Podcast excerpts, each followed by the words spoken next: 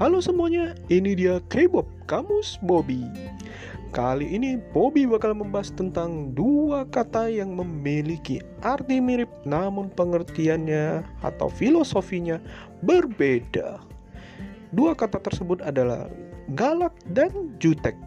Ya, secara pengertian dari kamus umum, dua kata tersebut memiliki arti tidak ramah atau bisa jadi buas seperti itu.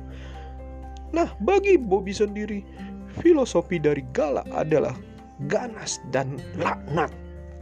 Sedangkan untuk jutek, filosofinya adalah judes dan bau ketek.